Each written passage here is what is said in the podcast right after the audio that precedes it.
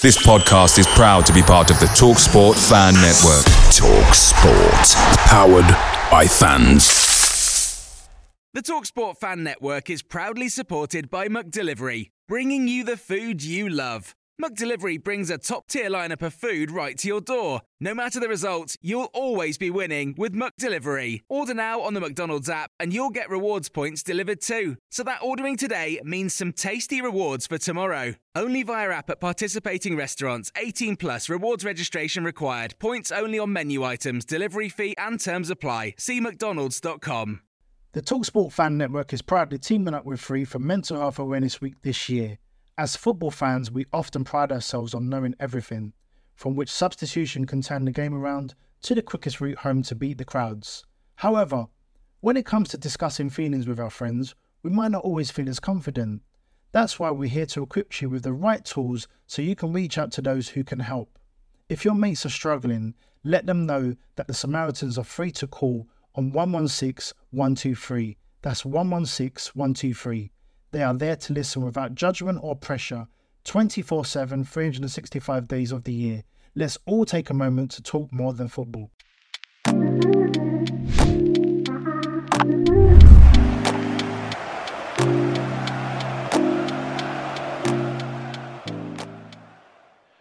Good morning, everybody, and welcome to this latest episode of Cherry Picking here on Up the Cherries in all departments. So, firstly, we have got Matt with me to my left today. How you doing, yeah, Matt? I was just there thinking I'm on the wrong side.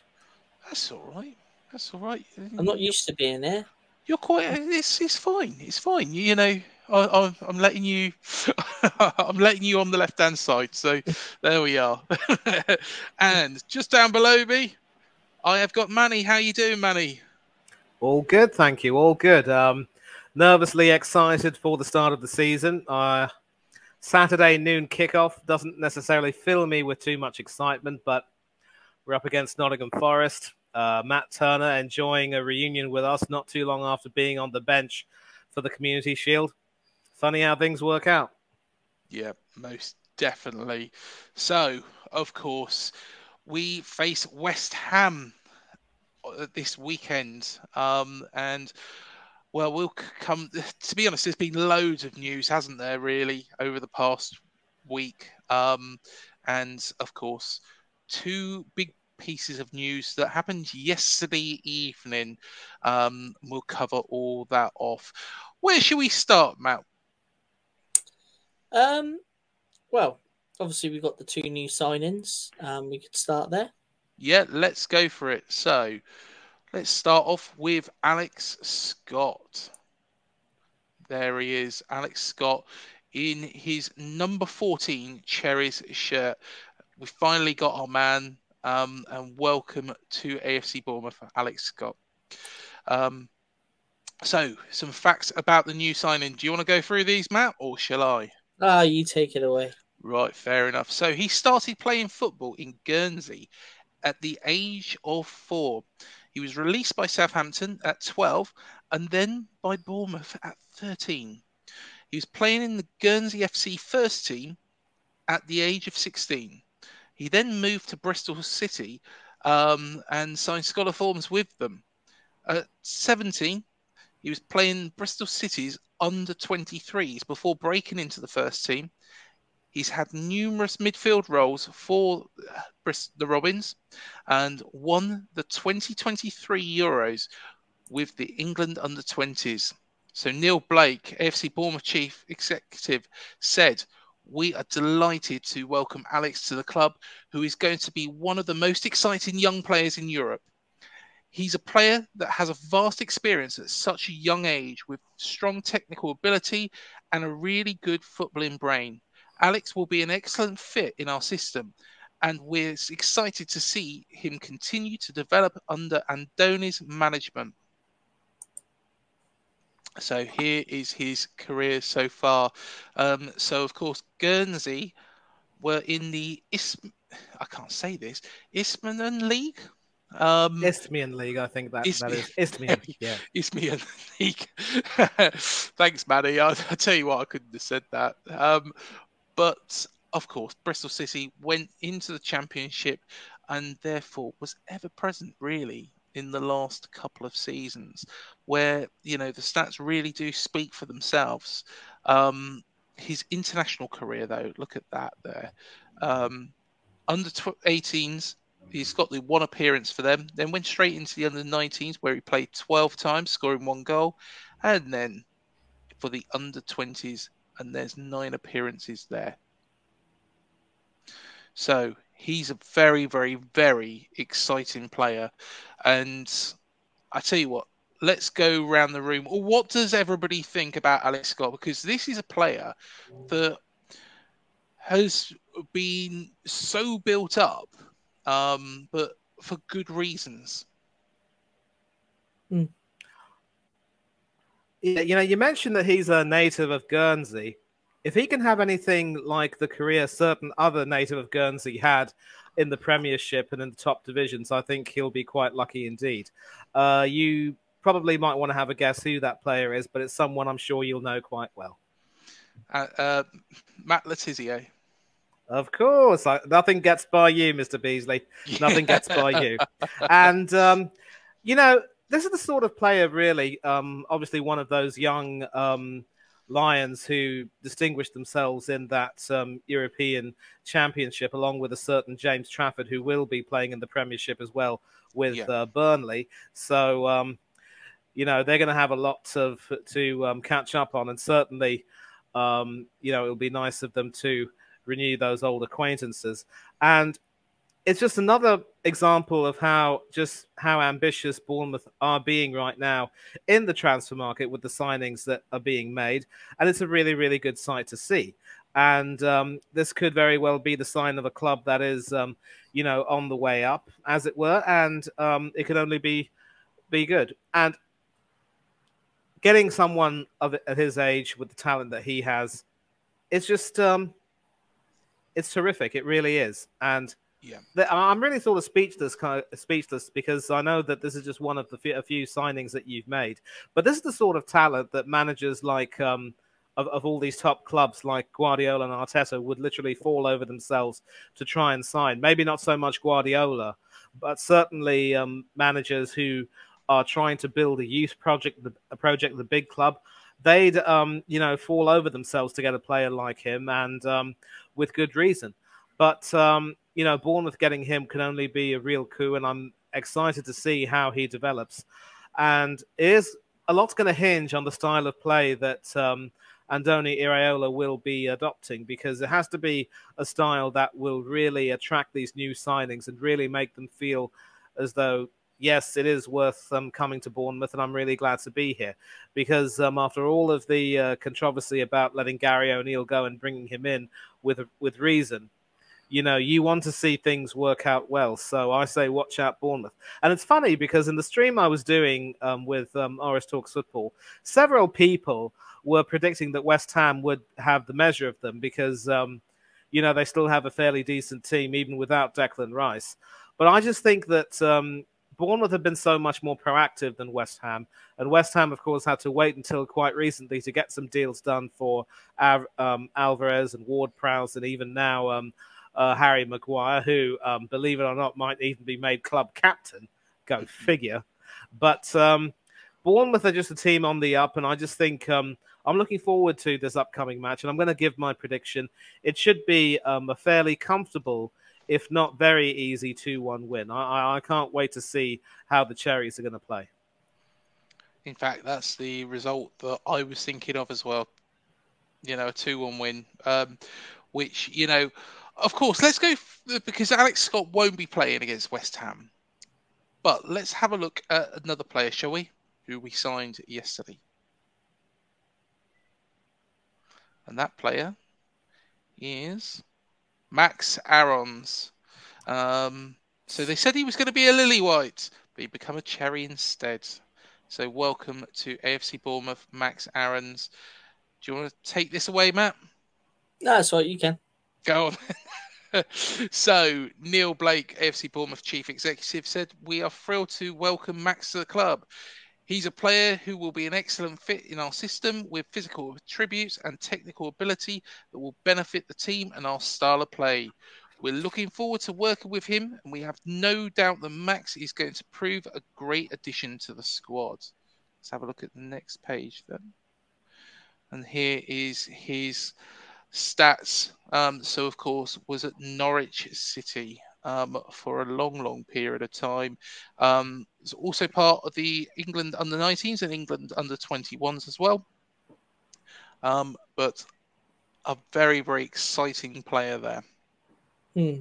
Yeah, very much. Uh, the, both these signings excite me. Um, this one um, really does excite me. Um, he's he's going to be. I mean, the way he's going to fit into the attacking side of, of our team it, it's going to be excellent. It really is. But um, does either of you know where he started his uh, career before he signed for Norwich? Without Uh, googling and cheating. yeah, yeah. I'm, I'm not. I'm not about to do that right now. I'm in no mood to uh, spoil the flow. Go ahead. Tell us where he started.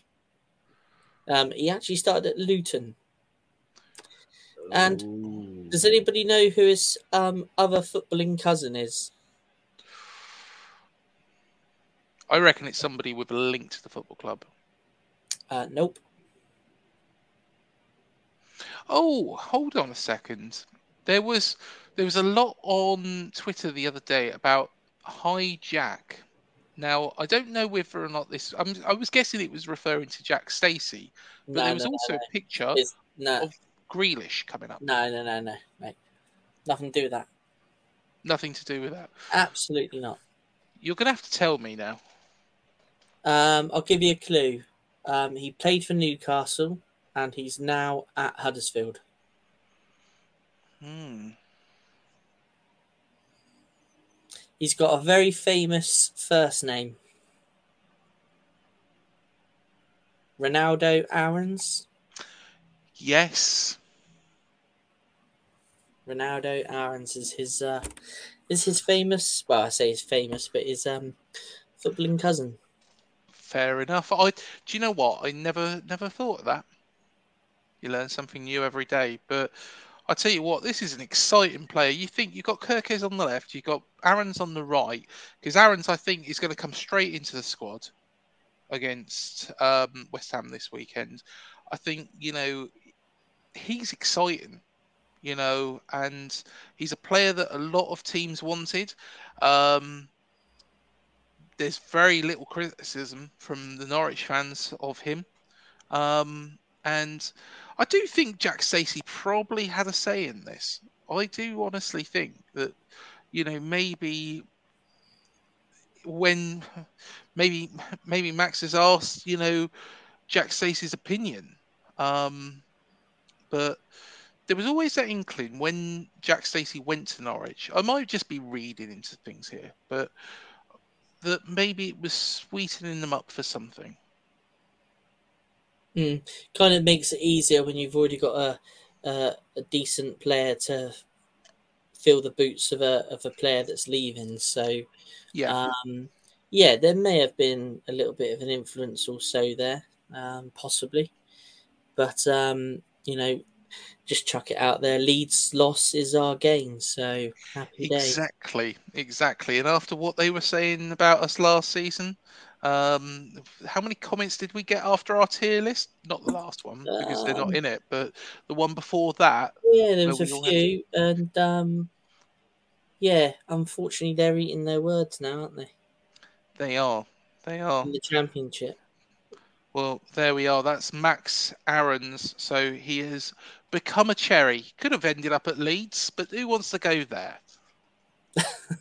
Oh, come on, that's a bit harsh. I mean, you know, I've got, a, I, I, I've got a good mate of mine who's from Leeds, by the way, and another Yeah. friend actually went over there not too long ago and said it's actually a really nice um, place to be. So, I please tell me you're talking about the football club and not the city itself. So, Yeah, the don't- you- you club. you, you've cheesed off too many Yorkshiremen already, Craig. Mind it.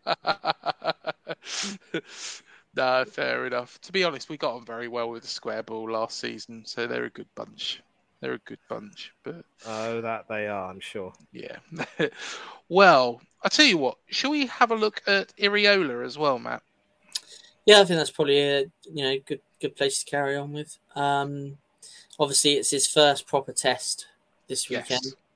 Um, obviously, you know he's done all his prepping. He's done everything he can do to prepare for the season.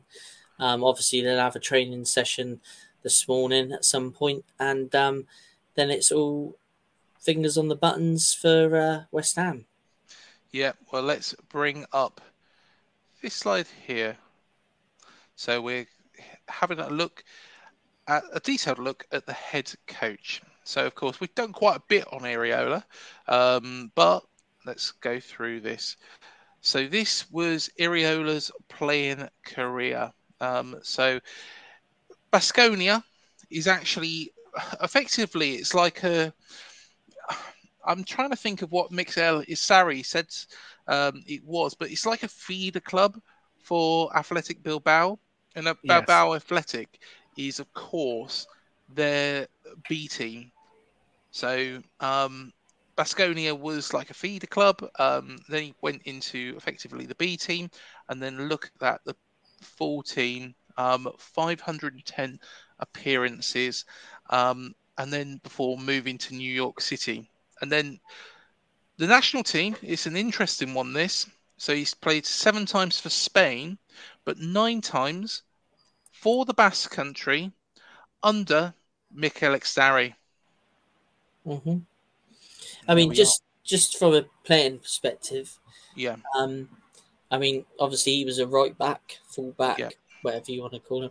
I mean, fifty-seven goals for a fullback um, in six hundred and sixty odd appearances isn't a bad uh, isn't a bad ratio for a for a right back, is it?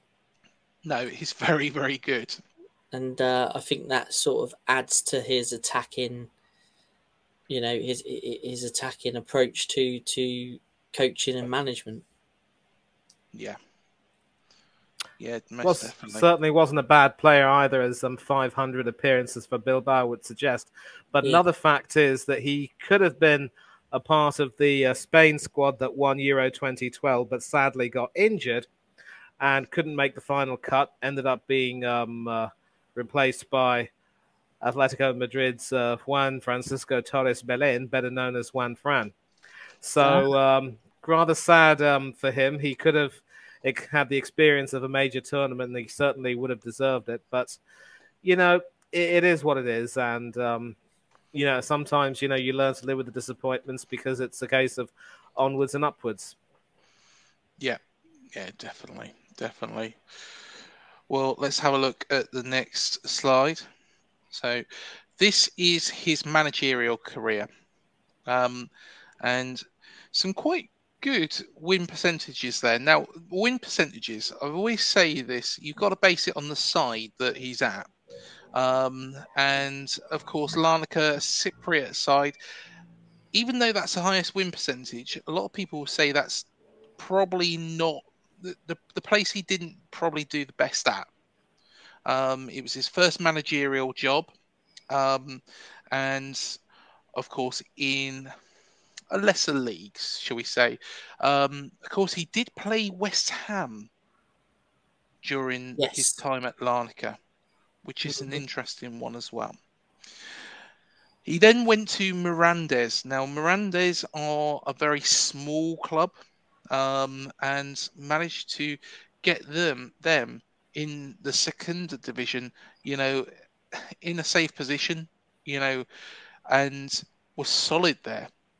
And then, and this is the big one, Rayo Vallecano. So he managed to firstly get them out of the second division.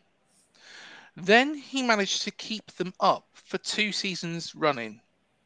Now, this is the big thing is although a 39% win ratio, you've got to factor in that this side, Rayo Vallecano, it's a like taking, well, it's like Rob Edwards. If Rob Edwards did a very, very good job at Luton next season and managed to, all right, temporarily get them into the Champions League places and keep them safe, comfortably twice in a row. That is basically what Iraola has done at Real Vallecano. He's also beaten Barcelona on a couple of occasions and Real Madrid. So that is an outstanding achievement with a club which is unfashionable, probably like our own, um, with no money really whatsoever, and he's made that side into a side that is now, well, going into their third season in La Liga. Um, an unfashionable team, taking them in, well, effectively has kept them safe two seasons running. So they're now next season going into their third season in La Liga. Um, and you can kind of see why we have gone for him, can't you, Matt? Oh yeah, absolutely. Um, you know, he, he, seems to fit the. I mean, it, from the games we've seen during the friendlies, you, you, can see why the clubs brought him in. Um, obviously, the, the the approach to the actual game itself is is totally different to, you know, most managers that we've had, if not all of them. Um, you know, it. I just think the attacking flair that we have in the side, and, and and the way we go forward now, it is almost like this season. It is going to be a case of concede two goals but score three. Yeah. Um, you can see that it, it's going to be like that. Um, he's got the um, you know, the whole um, sort of underdog about about his managerial career. You know, they've always overachieved, and that's kind of what we've always done since you know since under Howe. Um, yeah. You know, uh, you know, overachieved um, and been the underdog. Um, I mean, with the signings we've made um, in this window, um, you know, Kluivert, um, obviously Max Aarons and, and Scott today. Um, I think those those players are all gonna fit in very very well into his philosophy. Yeah. Um, and I and I honestly do think that you know we've predicted um, in the tier list you know that we'll finish eleventh. Yeah. I think we got a real chance of that now. Um, yesterday when I was it yesterday or Wednesday um, when I was on the um, when I, when we did the head to head with the players that West Ham were potentially bringing in. You know, I thought, well, okay, possibly we might get a draw Saturday, but now we've bought, you know, Max Aarons and obviously Scott won't be available due to injury. But I mean, now we brought Max Aarons in and, and, and you know, with players like Brooksy back on form, um, you know, I, I think we will beat West Ham now. I really do. Yeah. Um, but yeah, I mean, you can see why um, the likes of of Blake and Hughes have tracked him. Um, you know, I'd imagine, you know, he's been on their radar since he turned Leeds down, um, which, you know, you can see why now from watching the friendlies. Um, for those that have seen the friendlies, you can see why the club have gone in this direction. Yeah. Um, and I think a few of the signings were probably made with you know from January, like um, I think you've also said, Craig. Um, some of the January signings possibly may have been made with it um, w- with him in mind. Yeah. Um, to be you know taken over eventually. Um, but yeah, I mean it's it's really exciting times. I mean, as we get closer to the season, I mean, tomorrow I'll be like a kid on Christmas Eve. You yes. know, it, it's going to be really. I mean, like last year, you know, we're going to the Villa game, and we're like, if we get a point out of this, you know, it'd be a decent result. You know, if we finish seventeenth, we, we would have punched above our weight. Um, this season, we're actually looking at it from a different. Well, I know not all supporters are, um, but I'm looking at it from a different approach that we should have a pretty decent season. Yeah, completely agree. I think the optimism now within the fan base is, you know, sky high. We've got such a chance of really kicking on now. Um, and, you know, some people still turn around and say, oh, you've got a small stadium, you shouldn't be in the Premier League and all that rubbish. But, you know, we have got a chance now to kick on, you know, make our name in this division, you know, and really push up the league. You know, I know that Bill Foley has mentioned Europe before. Now, that's not going to happen overnight. That's you know we're not going to think right this season we're going to shoot straight into Europa League places or the Europa Conference League place. No, not at all. But within a couple of seasons, maybe three, four seasons, that could be a possibility. That's what that's exciting, really. Is I mean, it? I mean, for me, I think a simpler way of of saying what you've just said there is this is laying the foundations for the next step. Yeah. And and I really do think that. I mean, with so I mean Max Aarons, I cannot wait to see him in a cherry shirt. Cannot wait. Yeah. Um, and him and, and, and Kerkez the other side, you know, what what a fullback pairing that is. Yeah. Is that a new picture of our new ground map? That is um do you know what? I don't know whose ground that is. we'll take it though. We'll take it. Yeah, that would do. yeah, like yeah, that, would. Do. Yeah, I'd be quite happy with that. Whether you know, it probably is a bit too big. Yeah, it's probably a bit too big at the oh, moment. Oh, it's um Athletic Bilbao, isn't it? Yes, yes. Yes, it is. Yeah. I think it's because I couldn't find a decent picture of the other stadiums that he actually managed at. so I stuck that one in. no, that's fair enough. I can understand why you've done that. Right, let's have a look at the next bit. So, facts from 2022 uh, 23. So, La Liga 13 wins, 15 defeats, 10 draws. Remember the size of the club. And then Copa del Rey managed three, won one, drawn one, lost one. But remember as well, he has got teams into the semi final of the Copa del Rey. And there we are. There's the Rayo Vallecano style as well. High turnovers, second in the Liga. Um, shot ending turnovers, 56. First.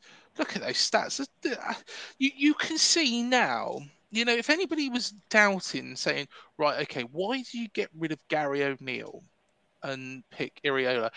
Yes, now don't get me wrong, I'm a big Gary O'Neill fan, and yeah, you yeah, yeah, I am, yeah, I am. Um, you know, he did what he was asked from him yeah. last season, yeah, and I think you know he was very dignified in the way he did it, very analytical, very astute with mm-hmm. you know what the way he approached games, yeah, he didn't get things right all the time. And to be fair, there was points like Leeds away, Spurs at home, where you said, right, okay, he's made a right cock up of that. Um, but he learned from those. Towards the end of the season, I don't get this fan base sometimes where they they slated Gary O'Neill, but and this is a big but, you can see why they've made the decision to you know, effectively, Iraola has become available. It's either you take Iraola now, or somebody else gets him. And Neil Blake, well, Bill Foley at the time made that decision to go right.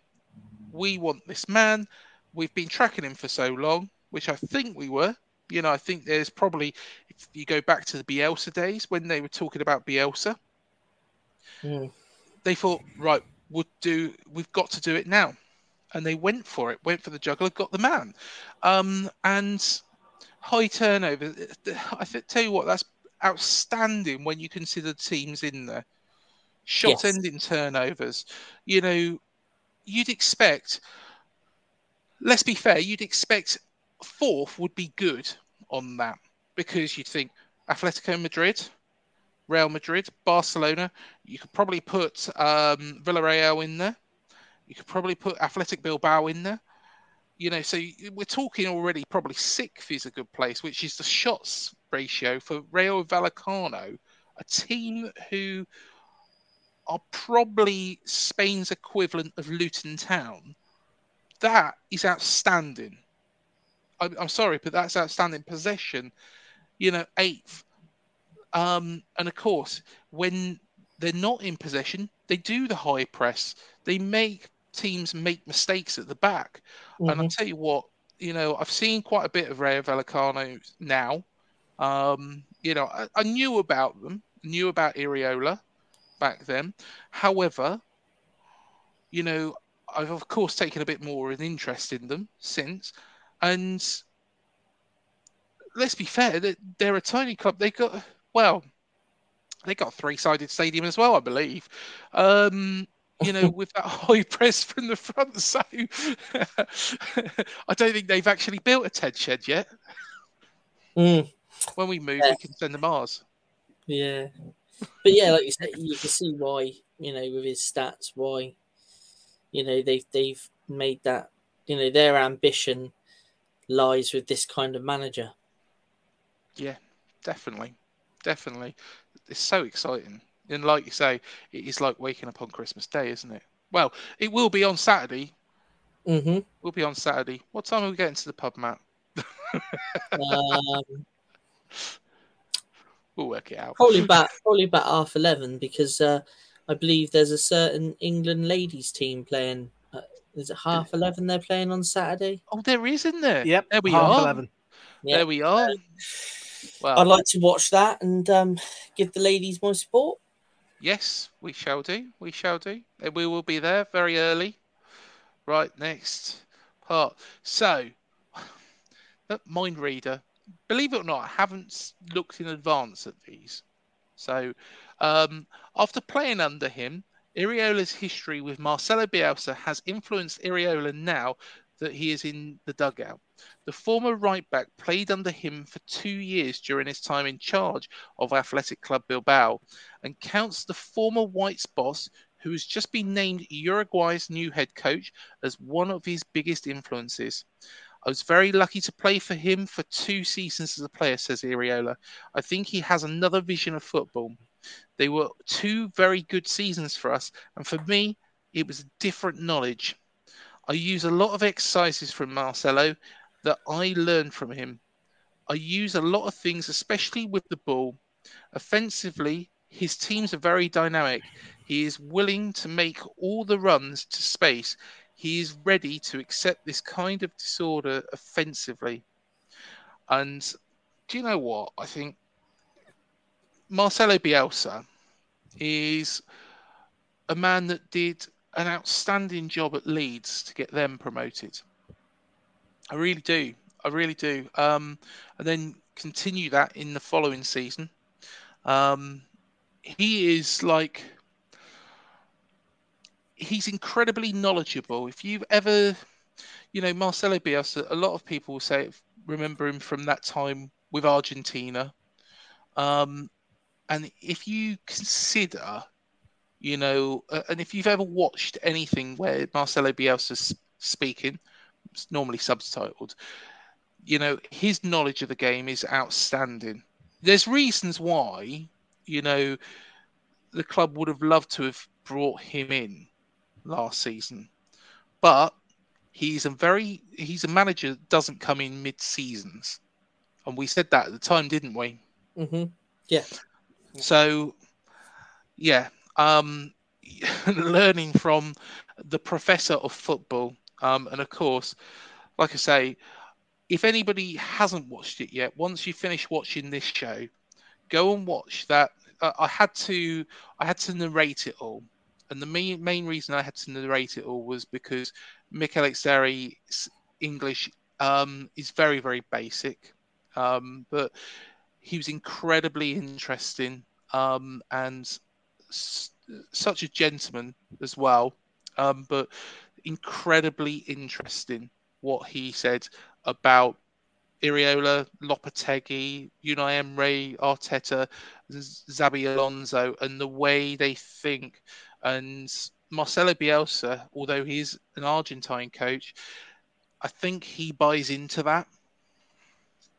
Mm. Yeah, yeah.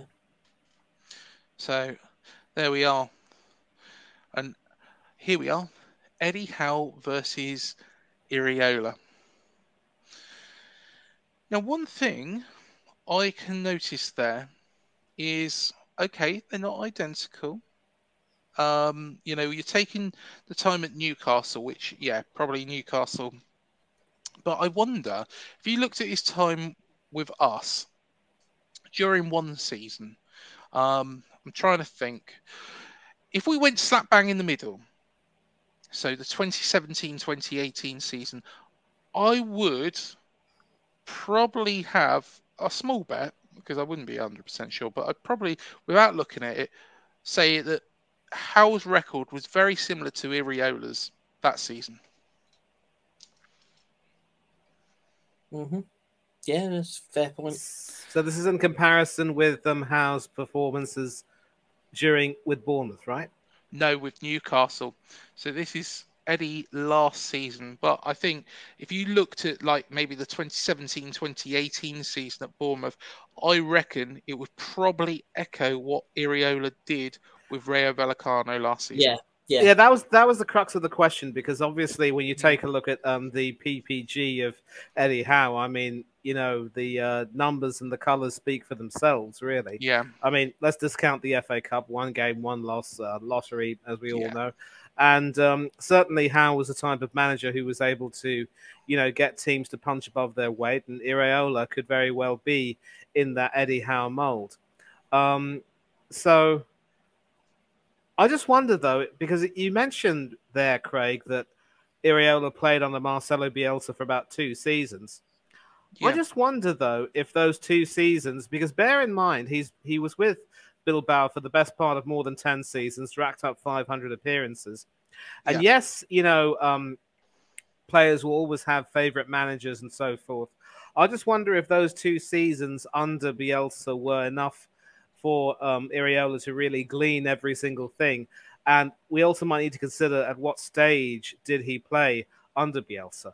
Because if it was towards the end of his time with Bilbao, near the end of his career, then you could say that that could have left a lasting impression. But somewhere in the beginning or the middle, I'm not too sure about that, to be honest. I think it was in the middle from from my beliefs. I believe it was around about 2007. I might be wrong. Might be wrong. I'm saying that off the top of my head here. But the one thing and the point I think I'm making here is that Iraola um, plays in a similar way to what Bielsa would and I think that you know he's. I think, well, it's that pressing style. It's making mistakes. Um, I think you know it's going to be exciting. It's going to be exciting. Should we have a look at the next slide because think we do have another comparison here. Right. Okay. Now this is with Steve Cooper, of course, a Nottingham Forest manager. Um, Forest ended the season decently, really. You know, survived from the Premier League. He's looked at one point, you know, they didn't get off a perf- very good start, really, did they? They looked like they were going to be right up against it. But Iraola, you know, with a lot less money to spend, I've got to say that it's a lot less money to spend at Rayo Vallecano as to what Steve Cooper spent last season at Forest. Well, those figures speak speak for themselves. They do, absolutely. Yeah, I think that's quite a good comparison, really. Yeah, yeah, definitely. Um, because I mean, I know it's two different leagues and different competitions and that, but I mean, when you look at you know the win percentage, you know, it it's it's it's, it's quite a lot better really than than Cooper's, isn't it? Um, Mhm. I should have really um, complied Gary O'Neill's um, stats, but um, It would have been do that. difficult because it wasn't a full season, That's- really. But that's what I've done here. You see, it's only Yeah. managers that were in for a full season. yeah, There is a little bit further on where we do compare some different clubs, which will be interesting as well because they didn't have managers for full seasons. But um, we'll have a look at that shortly. right. Let's go on to the next one then. David Moyes. So Moyes had be- a very, very good season with regards to Europe. Yes, yes. Now that's the thing that really does stand out there. You can see how they struggled in the Premier League. Um, but yeah, what great stats though for for Europe. Obviously, they won it, so they're going to be good stats, aren't they? But Yeah. um, yeah, the thing is with Moyes, I mean, there's still a lot of no- uh, news circulating about his future. Mm. Um, whether he may even be in the dugout tomorrow or not. Well, exactly. But Yeah. Iraola's, I think his figures again look pretty decent against West Ham's in the Premier League, mm. and the cups I wouldn't worry too much about. But you know, especially in La Liga, when you consider Yeah. the size of West Ham and the size of Rayo Vallecano, you've got a side that are small in La Liga, and they are small in a decent league, one of the top five leagues in the world. Um, you know, again, very, very, very good figures. Let's have a look at the next comparison, shall we? And Mikel Arteta. So Mikel Arteta, of course, um, the Arsenal manager. Now, Arteta, of course, is a Basque manager, very, very much like Iraola. Um, I know it's quite unfair, probably, to compare Arteta against Iraola because No, it Arteta- isn't. Keep going. Keep going. I want to hear what you have to say. But This, this, this, this is in there because they're more from the same, you know, they were Yeah. by the same coach, weren't they? Um, yeah, You interviewed him, Craig. yeah, Mikel Um, Etxarri. Yeah. So rather than really looking at the stats here, it's more like a comparison of two managers from the same from the same coach, if you like. Influenced by the same coach. But you look also at, you know, with regards to. let- Let's have a look at the, you know, the the win category. Of course, Arsenal, Mm. you know, near come close to winning the Premier League last season. That's Mm. always going to be up there. But you know, the defeats category. Now, nine defeats might sound a lot, and it probably is a lot. But again, look at the size of the teams. Look at the expense, the amount of expense on those teams, and that is pretty good. Now, if Iraola can achieve even just what part of what Arteta has, you know, we're in for a very, very exciting season. I couldn't agree more. I couldn't agree more. Because I mean, you know, last season I will say right now with um, Arteta was probably a bit of an anomaly. We had a, a huge start where we won nine of our first ten games, including, of course, um, beating you lot at Dean Court. I'm sorry, but I have to, um, you know, mention that. Yeah. And um, Thanks, Mani. no, but listen, you should have beaten us at the Emirates, and you were good value for three points, not just one. And I, I was, um, in as much as I was um, at least happy that we got the three points, I was choked for you lot. You deserved so much better from that. But um, you know, last season was a bit of an anomaly, and the way we just sort of didn't um, make the best use of that and capitulated near the end, it just um, was something that really still leaves a sour taste in people's mouths to this um, very day. And I often compare, uh, think that the best way for comparison would be, you know, to compare Arteta's first full season with um, what he's done with um, Iraola. In his first season, mind you, um, at one point he couldn't even buy a home win and had us 15th in the league at one time. Then recovered enough, well enough to finish eighth, although we missed out on the Europa League final, losing to our ex-manager Unai Emery and his Villarreal team, the Yellow Submarine. And uh, again, with the Europa League, if you take a look at Arteta's stats, they're quite misleading because yes, we qualified from the uh, group stages with a record of played a six, one. Um, I think we won uh, five. No, we won four, drew one, and lost one. And but then, of course, we weren't able to uh, go through the uh, next stage. We lost to Sporting Lisbon in those farcical circumstances.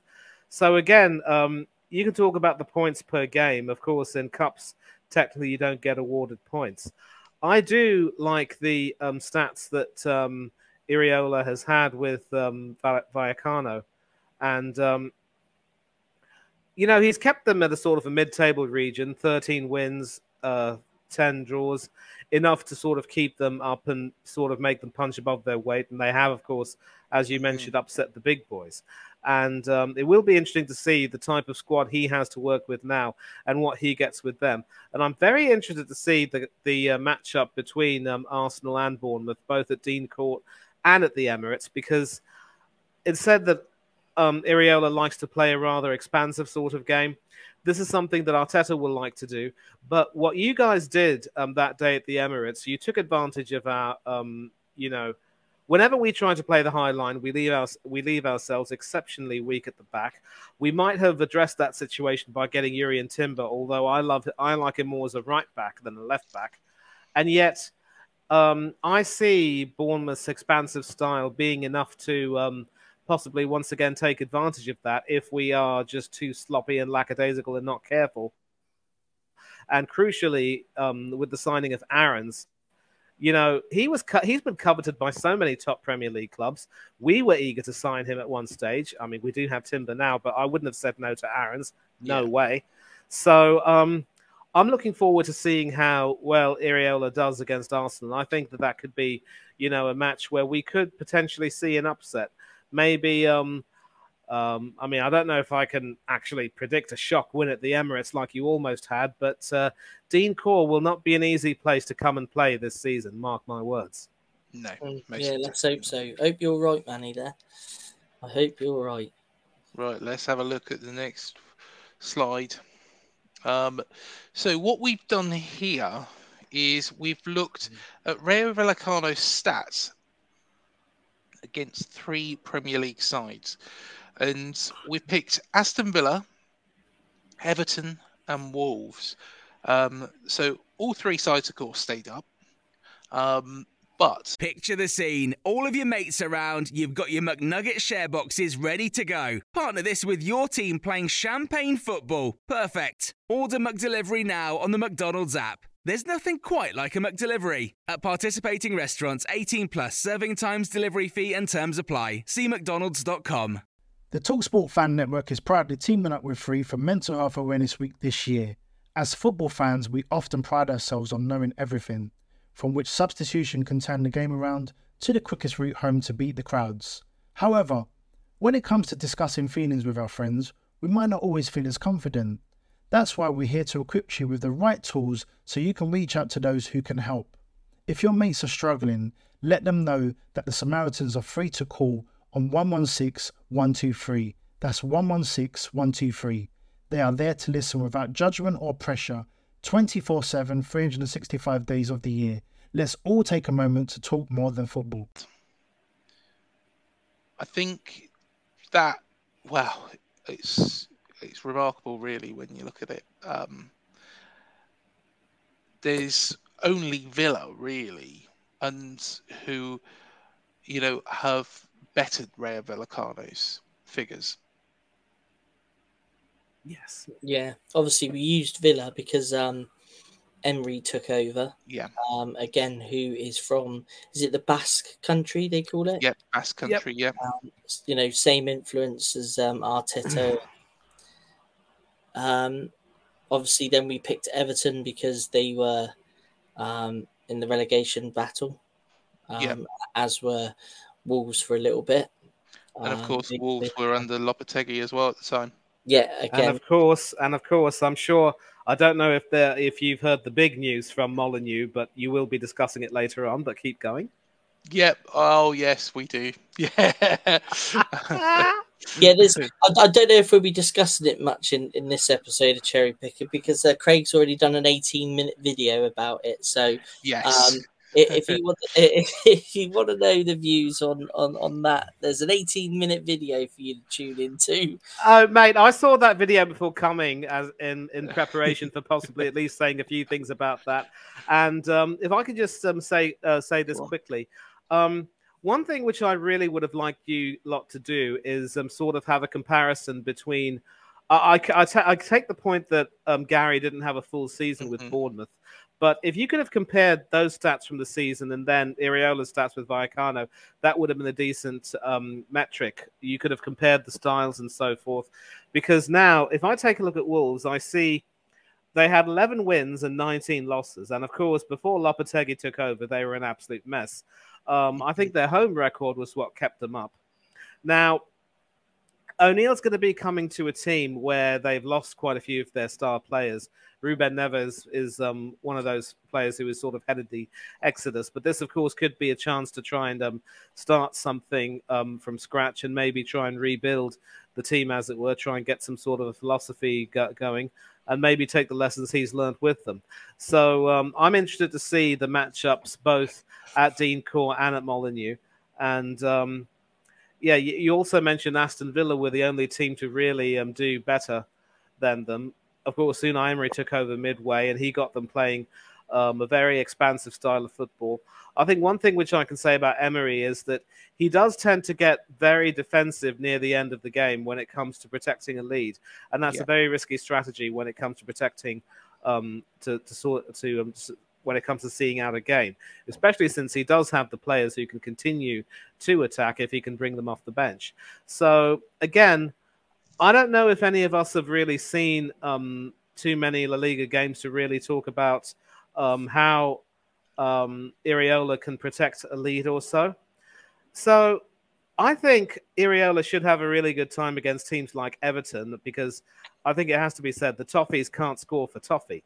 35 goals that season is a testament to that. And um, the Wolves aren't exactly hunting well in their pack either. 31 goals says it all. So um, these teams could be in for a shellacking from uh, Iraola's boys, especially if he gets them, you know, playing very well from the back and um, up the midfield. Yeah, let's be honest. Um, Everton were shocking last season, and Dychbull, and I don't. I think Wolves. Uh, you know, I think O'Neill will do well there. Perfectly honest, but you know, going back to you know what we've got, I think the other thing as well you've got to keep in mind is, and I did criticize Gary O'Neill for this, is because we went very defensive at times, didn't we? Oh yes, and yes, yes, yes. You know, against Brighton away, went defensive, conceded, went against Leeds, 3 1 up, went defensive, lost 4 3, Spurs at home. You know, I could go over it all again. But what we've now got, I think, is the players to be able to do that, but in a different sort of way. If we do it the right way, you know, um, I think then you can in this division protect a lead. But it's not stick, you know, like Scott Parker did against Liverpool, just stick everybody behind the ball. That doesn't work. That doesn't work in this division.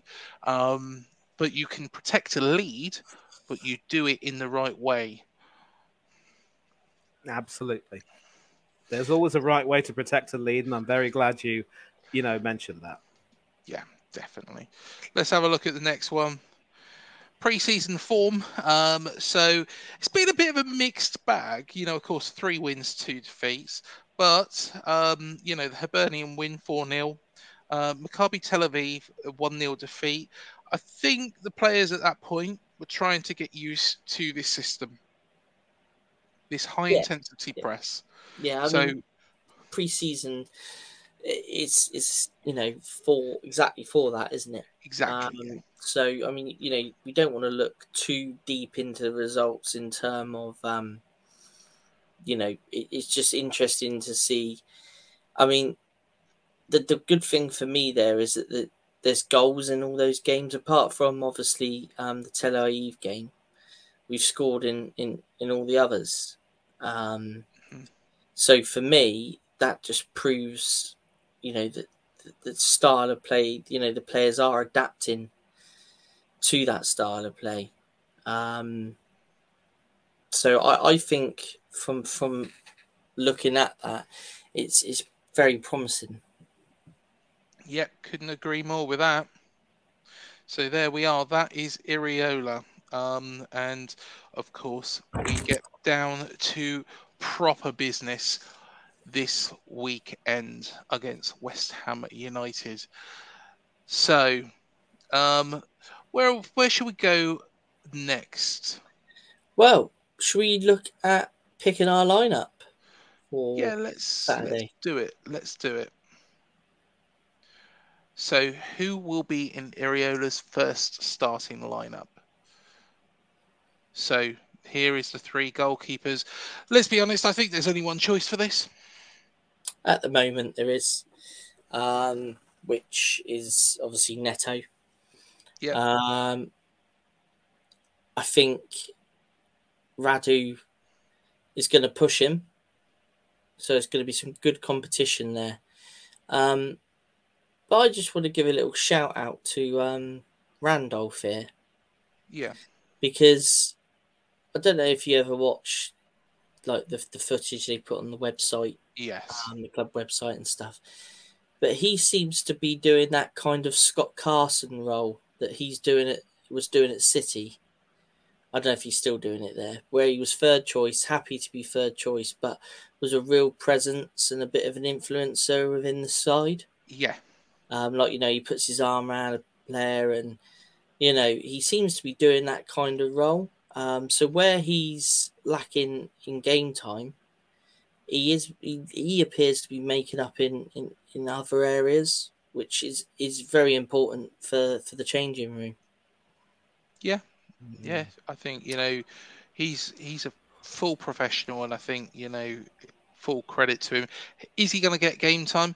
Well, I would hope that he would get some game time in the cups, but it would have to be a real injury crisis for him to get some game time in the Premier League. But Yeah. Um, the, the sad thing about Randolph is that for quite some time he was the Republic of Ireland's number one, and of course he was the starting goalkeeper at Euro 2016, um, finally Yeah. ending Shay Given's long run and performed quite well. And he was supposed to, of course, um, kick on.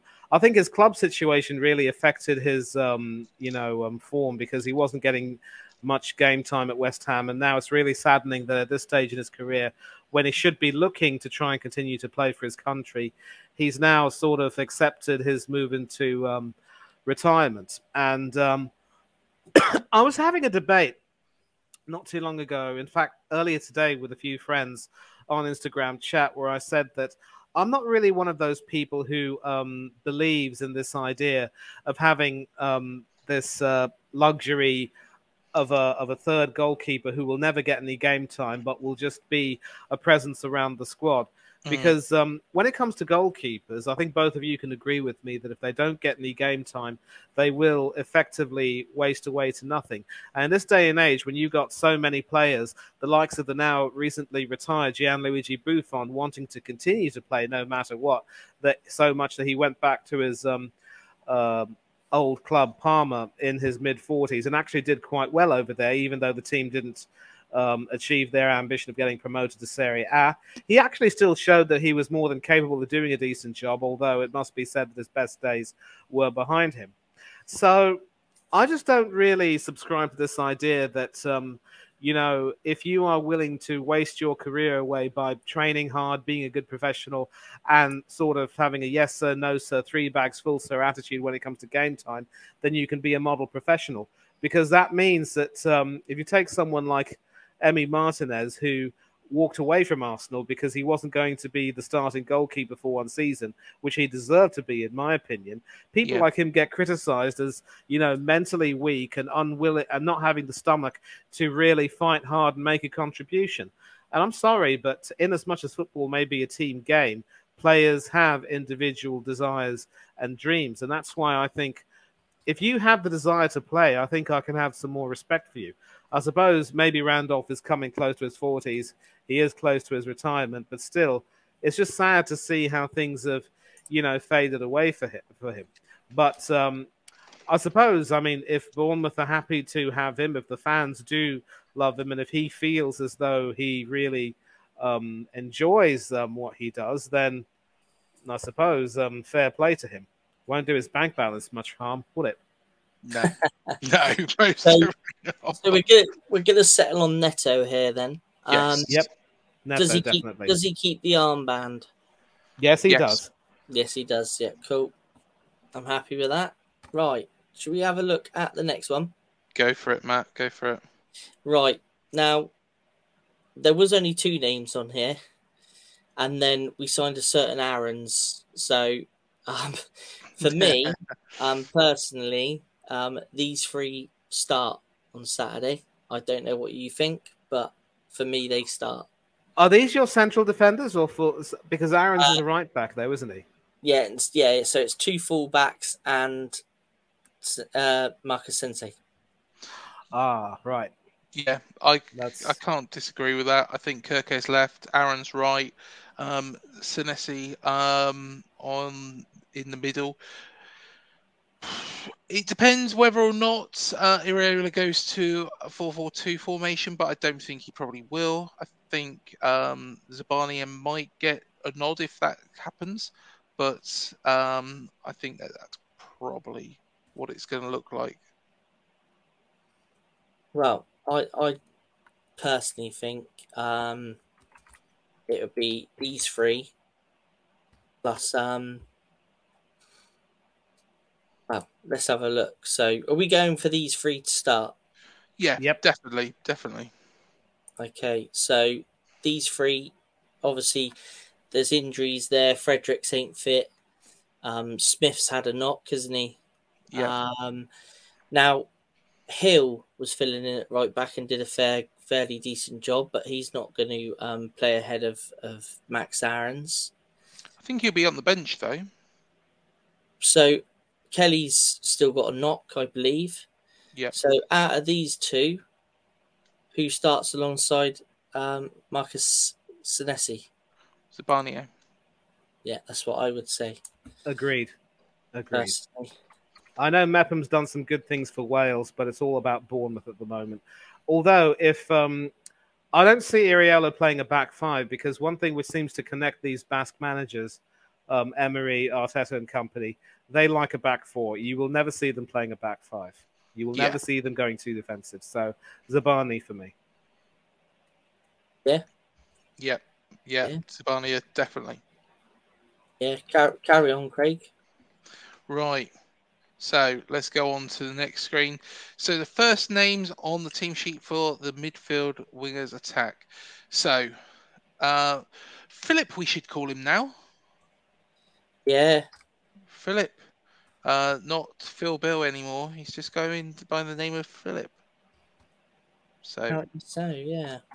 Yeah, I think I think he's probably got to get the nod.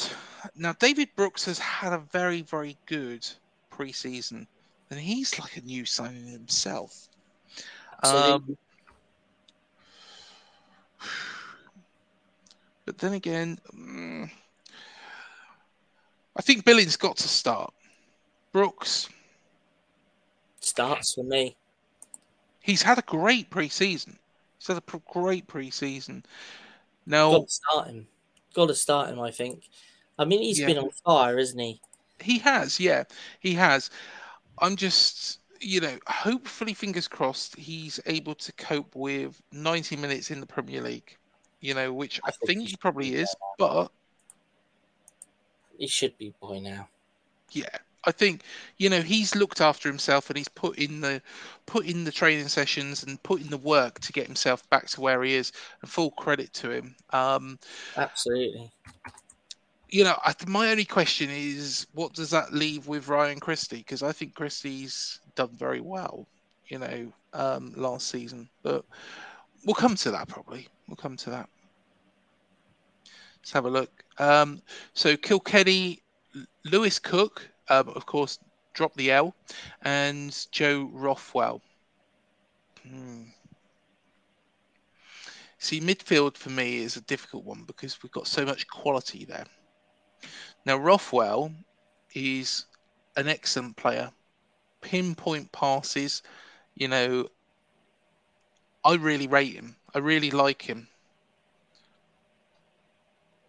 He's a little bit different from the rest of the midfields.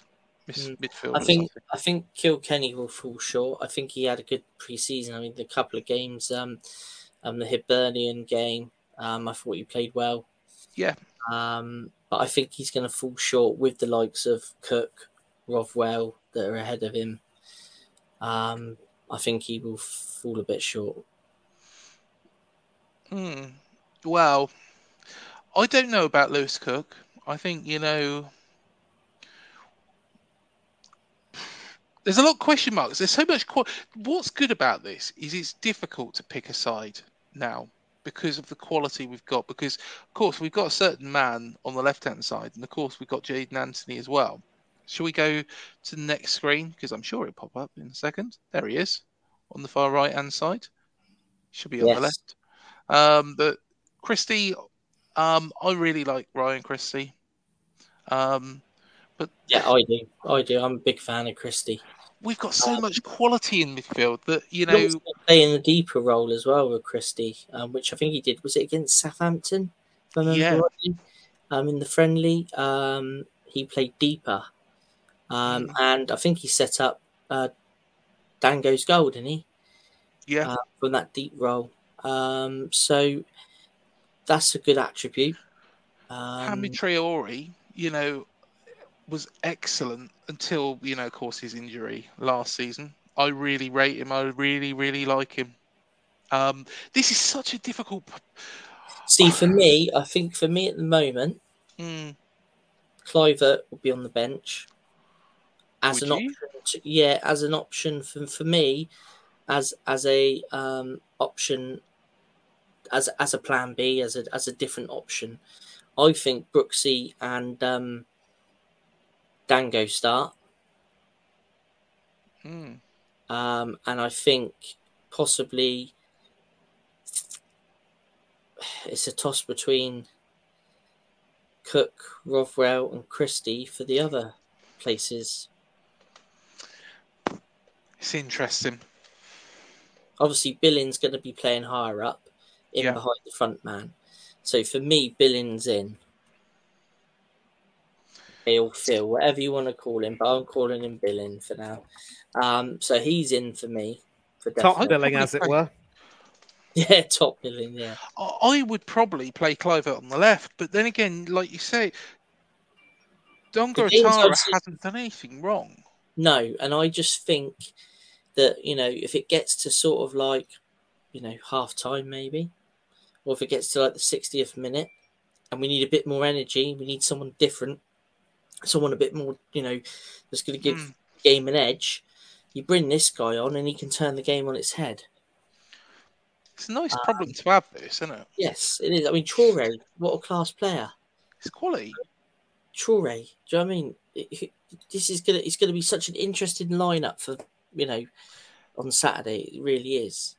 you know, I can't think of, you know, I don't think we've got a bad midfielder. You know, Kilkenny's a player, you know, okay, he went to Stoke last season, was on loan, but he's a good midfielder. You know, he's really. I think, you know, I've seen him in pre season. I think, you know, he's got so many qualities. Maybe he's not the finished articles yet, or some, you could say that, or maybe he's down further down the pecking order at this football club. But at the same time, you know, I I can't say we've got a bad midfielder, and you're picking and you're choosing out of just quality. Mm-hmm. Well, okay. Before we go any fur- further, then, who's who? Who is who? We chucking in? Or do you want to carry on and then we we make a decision? Uh, my question is, what sort of formation do you want to see play? Because I'm thinking that he might go with a 4-4-2. But um, you were talking, Matt, about possibly having Billing, I mean Phil, playing behind the strikers. So would you want a 4-4-1-1 or something like that? Yeah, think that's what I was I think going that's- for. I think that's where it's going to go. Yeah.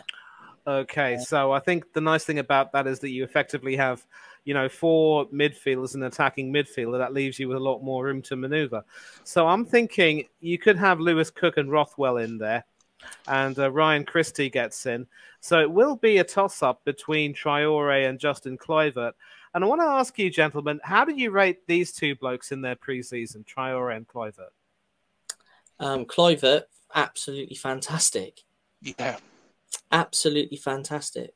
Um, I think he come on second half was it against Hibs, and literally within about two, three, four minutes, I think he'd set up Billing for a goal.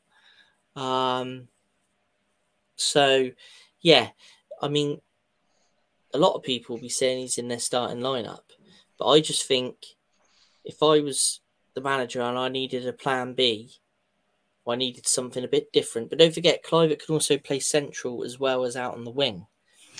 So see, is that a, this is uh, I, I'm finding it difficult because I think Ouattara hasn't done anything wrong. Brooks, like you say, on the right hand side, but then again, Christie, I think you know serves probably a shout. Um, you know, do we play Kluivert in the centre instead? But then where do you put Billing? You don't want to play Billing deeper, do you? No, no, we put Billing up front. You know, we put Billing just behind Solanke. So, you, so, so, so you're talking, so you're talking Christie being in the centre mid with someone like Rothwell or Cook.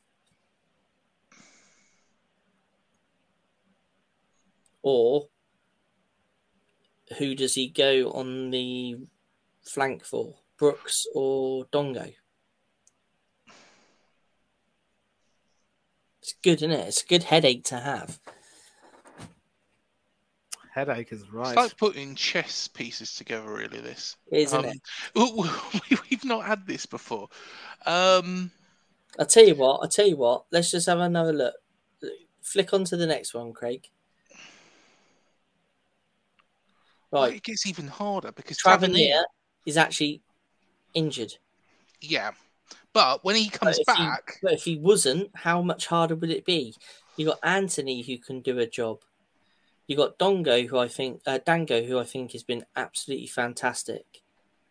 Um, and like you say, he hasn't put a foot wrong, so why shouldn't he start? Can you see, like, if you chucked mm. Tavs in as well? Yeah, it's really, this is really difficult. I would say I would start with. Now, could you go like this? So, Dongo on the left, Brooks on the right. Let's go with Brooksy. So we're going with Brooksy for definite, yeah. Yeah, let's go for Brooksy on the right because he has had a good preseason. Um, it's unfair on Ryan Christie, but you know, at the end of the day, could we play Kluivert in midfield, but Billing in an advanced position. But who who partners Kluivert in midfield? Yeah, he wouldn't, he, nah, he wouldn't play in central midfield.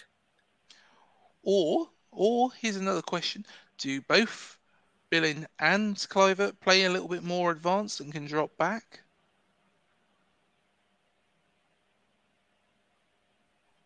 Or am I creating something here that might be I actually would like to see uh, Dongo start as the um, striker with Billing sort of either behind or alongside him.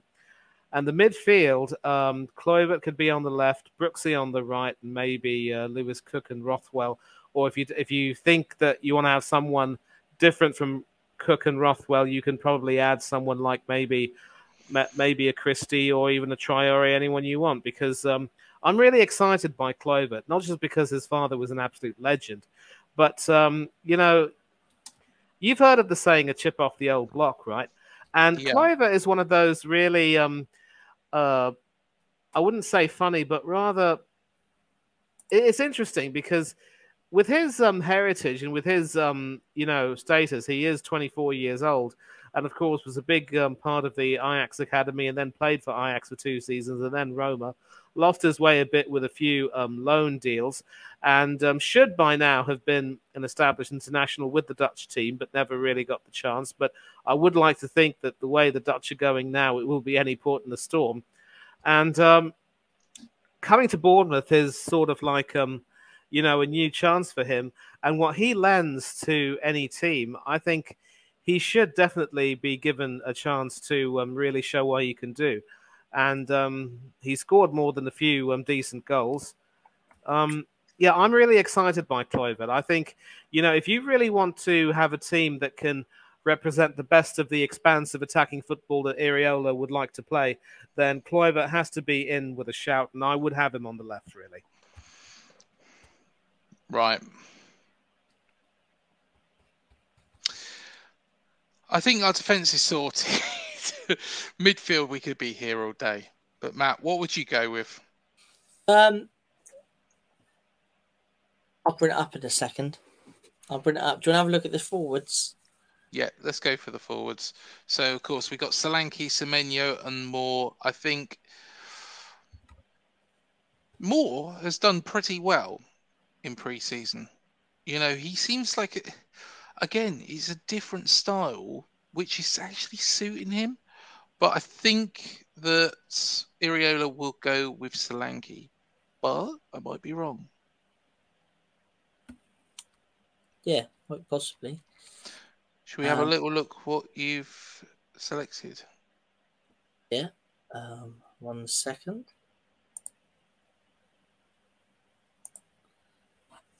There we go. Look at that. So, Lewis Cook, Christie, Dongo, Billin, and Solanke. Solid side, isn't it? It's a solid side. You know, it's um. It's going to be one of those when we're sat there and the teams come out. You know, like we look at the Sky Sports app, don't we? You know, when the teams come out. Yeah. Um, I can't think of anything, any occasions where we can say, "Oh, hold on a minute," because I don't think we're going to have a problem like that. I don't think Hmm. we're going to have a situation like where we're going, "What's he doing? What's he doing wrong there?" Because the quality we've got at this moment, again- Then again, if if you see more starting up front after his efforts last week against Lorient, um, you wouldn't be surprised. No, I wouldn't be. I think he's So it's, it's uh, I just think this is such. I think he's in even with the injuries he's got. I mean, like Semenyo there, he's um he's still coming back from a knock, isn't he? So I don't think yeah. whether he's ready or match fit yet. But you think when these injured players come back, you know, when Fredericks is back, Smith comes back, um, if he's if he's not fit already, and then you've got the competition between three right backs there, Aaron Smith, who's a club legend, and Ryan Fredericks. I mean, you know, it's it's you can see there's more depth in the squad this season, and you can see how there's some real real competition for places. It's inc- it's well. Let's be fair. It's been difficult to actually pick this side. hasn't it? This is why I thought this was a good little topic because it's like if you were manager and you had to name your squad, who would you name in it? And you know, in comparison to last season's, you can see with the two transfer windows that have just been gone.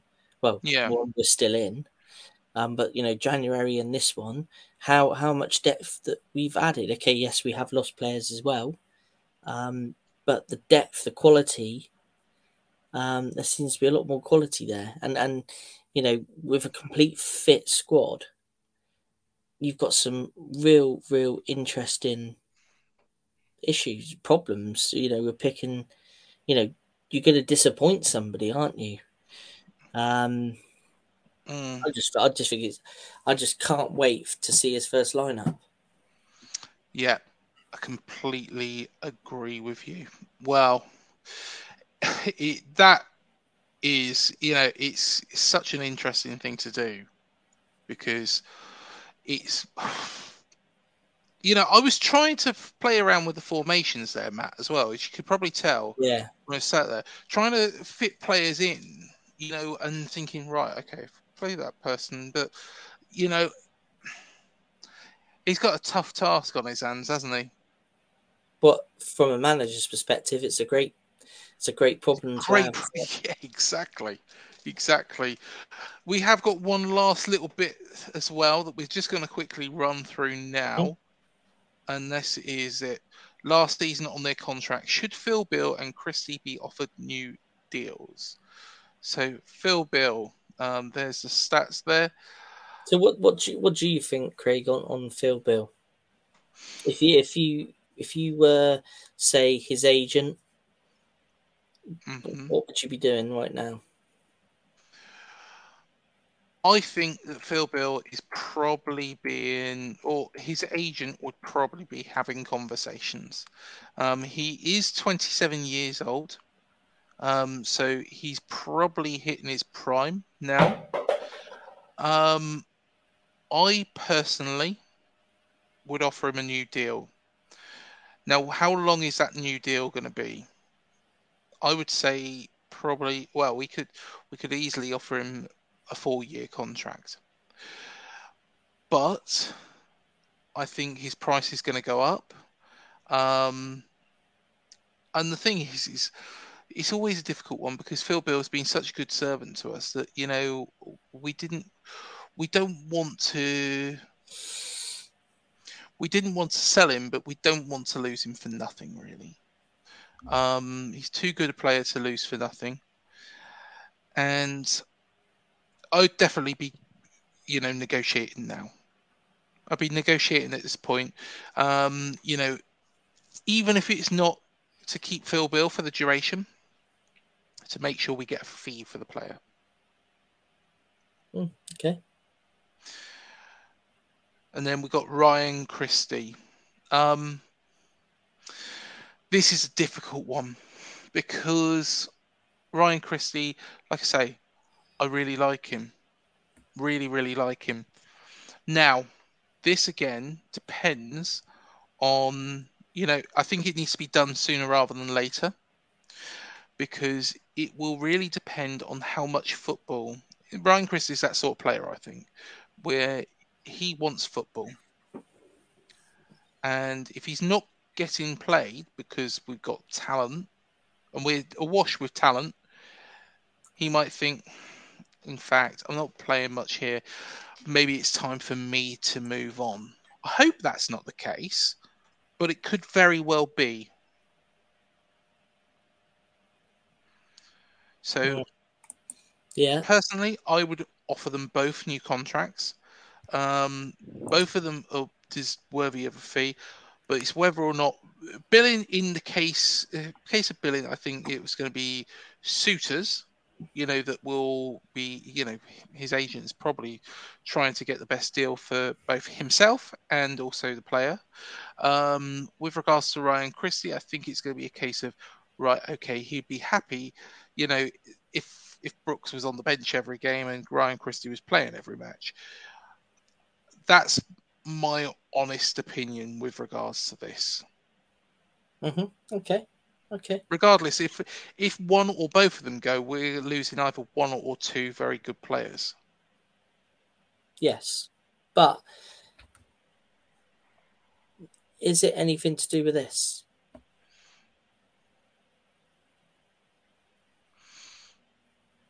Mm.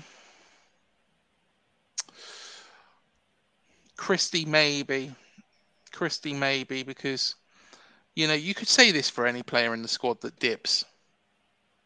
You could say this for any, but um, do you go with your tried and tested, which is what Billing and Christie are, or do you go with you know somebody who is progressive, young, fresh, and somebody who can possibly take you on to the next level? There's no guarantees. There's no guarantees that Alex Scott and Max Aarons are going to be successes here. You know, the it's more than likely that they will be because of what they've done previously. But at the same time, you know, these players that we've got, Billing is proven. You know, I don't know whether or not Christie will play want to play second fiddle. He might want to go to get more football. It'll be interesting to see how it pans out. But I would be negotiating with both of them, you know, because there's always that possibility that, you know, in Ryan Christie's case, that we could send him out on loan. Here's here's another way of looking at it. So we brought Max Aarons in. Yeah. Now, Manny, who's completely neutral here, loves Max Aarons, thinks he's a quality player. Yeah. We No, let I do. we let Stacey go on a free. We didn't renew his contract, and we bring in a player the caliber of Max Aarons. Now, what I'm point I'm trying to make here are we it, a contract negotiations not happening because we know they can do a job this season, but next preseason we want to bring in a higher caliber player. Very possible. Very possible. It depends It's where we how- are how- at the end of the season. Yeah, yeah.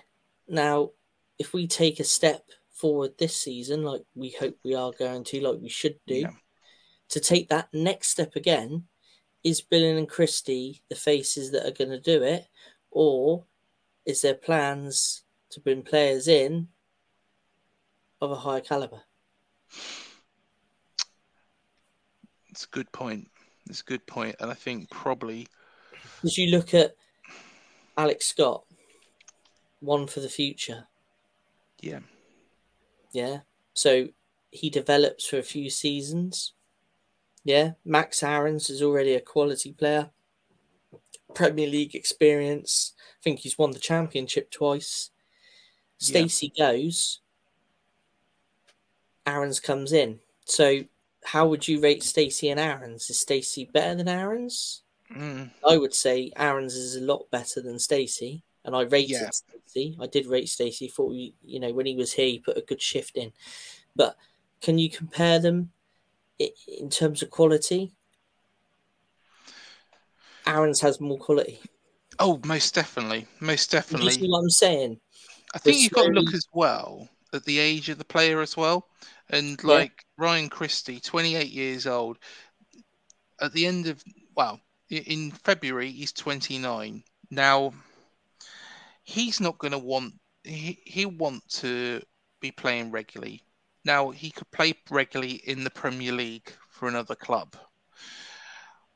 But considering the journey that we are on, I don't think that club's us.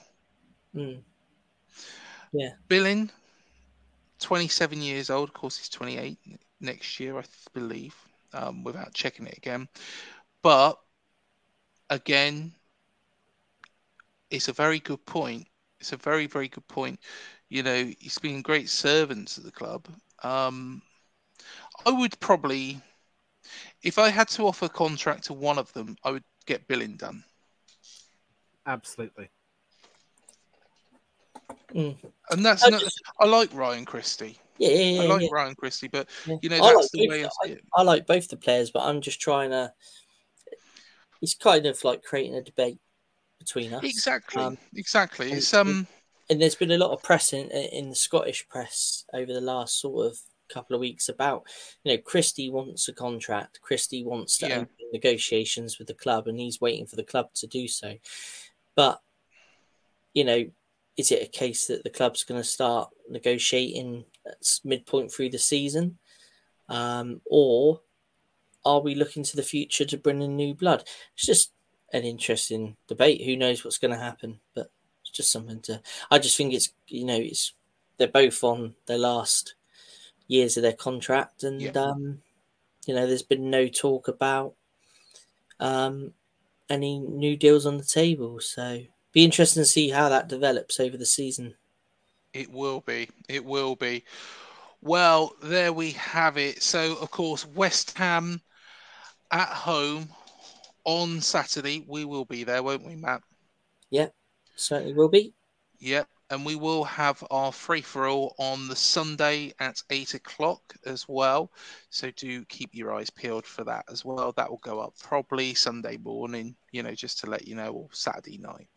Um, and the link will be in the description of the YouTube video. It'll also be on Twitter, Instagram, Facebook, um, and whatever else that we choose to stick it on. Um, but Manny, thank you again for coming on the show. Always a pleasure. Always a pleasure. Thank you for having me. And you reckon a 2 1 win for AFC Bournemouth this weekend? Um, Yep. And a fantastic start for Iraola. I'm going for a 2 1 win. Matt, we haven't heard your prediction. What are you going for? Well, like I say, on the head-to-head, I predicted a draw, but now we've uh, uh, made a, another sign-in, two sign-ins. Obviously, you know Scott's injured. Um, the developments at West Ham, it, you know they've signed. Um, what's his name? We were talking about him on the head-to-head. Yeah. Um, What's his name? but- Don't worry um, now that they haven't made as many signings as you know they were hoping to make, I've, I've changed my mind and I'm feeling confident. So I'm going to go with a two-one win. So there we are. Uh, We're all gone for 2 1. There we are. And let me just say this: if Harry Maguire plays, you can raise it to three-one. That's how confident Ian McGuire man he is. and on that note, we finish. So thank you everybody for joining us, and we shall see you in the next one. Let's hope Maguire doesn't make another mistake again. There we are. That'd be nice.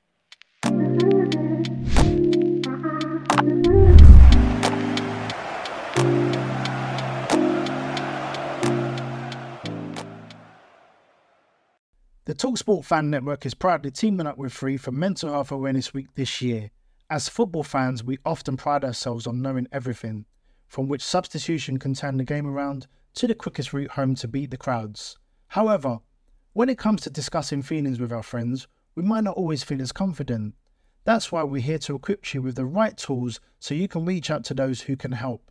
If your mates are struggling, let them know that the Samaritans are free to call on 116 123. That's 116 123.